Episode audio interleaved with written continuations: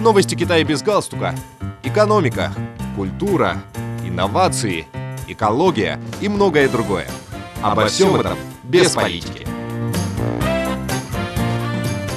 Дорогие друзья, вы слушаете новости Китая без галстука. Согласно данным Народного банка Китая, в 2022 году объем вкладов в юанях вырос на 26 триллионов 260 миллиардов юаней, увеличившись более чем на 6,5 триллионов юаней в годовом исчислении. В частности, объем банковских депозитов вкладчиков увеличился на 17 триллионов 840 миллиардов юаней, что на 7 триллионов 940 миллиардов юаней больше по сравнению с показателем за весь 2021 год. В 2021 году опрос более 20 тысяч респондентов показал, что молодое поколение Китая в возрасте от 18 до 34 лет уделяет все большее внимание пенсионным вкладам, а уровень сбережений достиг нового максимума с 2018 года. 76% опрошенных молодых людей заявили, что причиной увеличения сбережений стало желание увеличить резервы на случай непредвиденных расходов.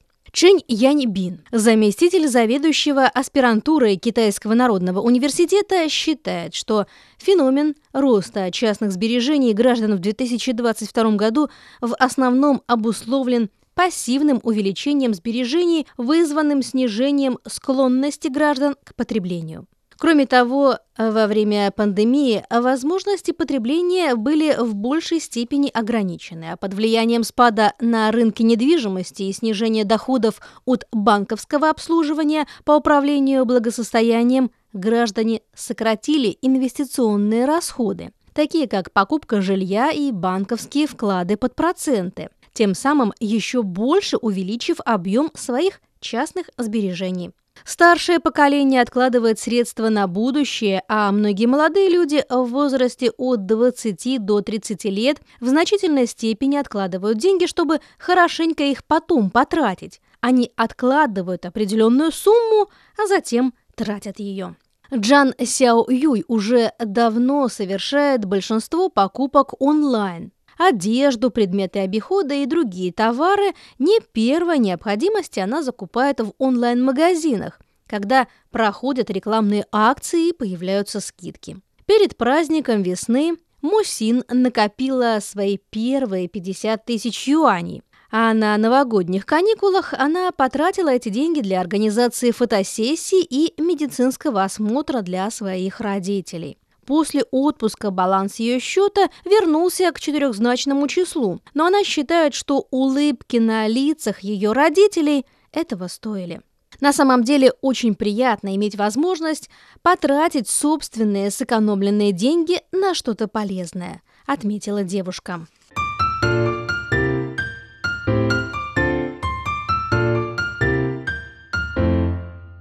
Министерство промышленности и информатизации КНР обнародовало 26 мер по регулированию использования мобильных интернет-приложений для оптимизации сервисов в данном секторе. Меры включают в себя стандартизацию процессов установки и удаления приложений, оптимизацию обслуживания и усиление защиты персональной информации, сообщили в ведомстве. Последние годы мобильный интернет в Китае активно развивается, а различные службы приложений переживают бум. По данным министерства, в настоящее время пользователям доступно около 2,5 э, миллионов приложений, при этом продолжают появляться инновационные сервисы, такие как мини-программы. По словам представителя ведомства, данные нововведения могут улучшить сервисные возможности на входящем и исходящем уровнях и решить проблемы, влияющие на пользовательское восприятие сервисов. Министерство будет поощрять профильные предприятия к проведению самопроверок и внесению исправлений, усилению руководства и надзора, а также к внедрению технологических усовершенствований для оптимизации предоставления услуг, улучшения пользовательского опыта и создания благоприятной среды для потребления информации.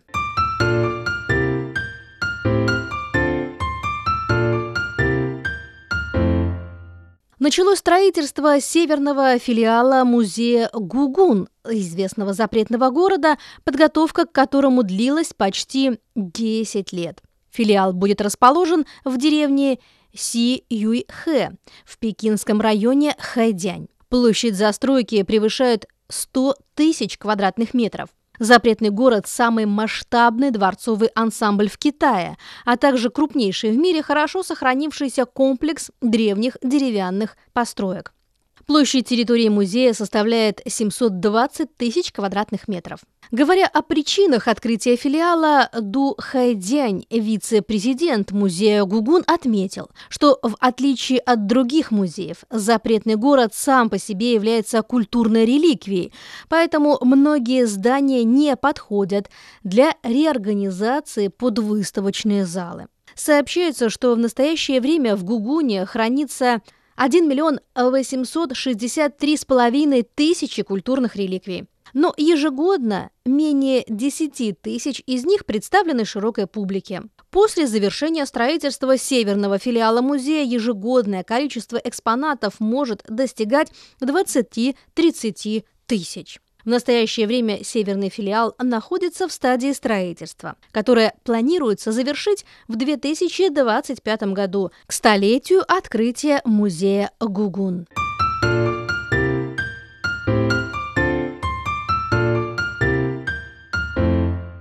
На днях в интернете стала популярной необычная обезьяна из лесного зоопарка Хуншань в Нангине бледный или белоголовый саки по имени Дуду. Интернет-пользователи отметили, что Дуду выглядит очень экзотично. Он одновременно похож и не похож на обезьяну. По словам работника лесного зоопарка Хуншани, на территории зоопарка проживает семья белоголовых саки. Папа Дуду, мама Хуахуа и их детеныш.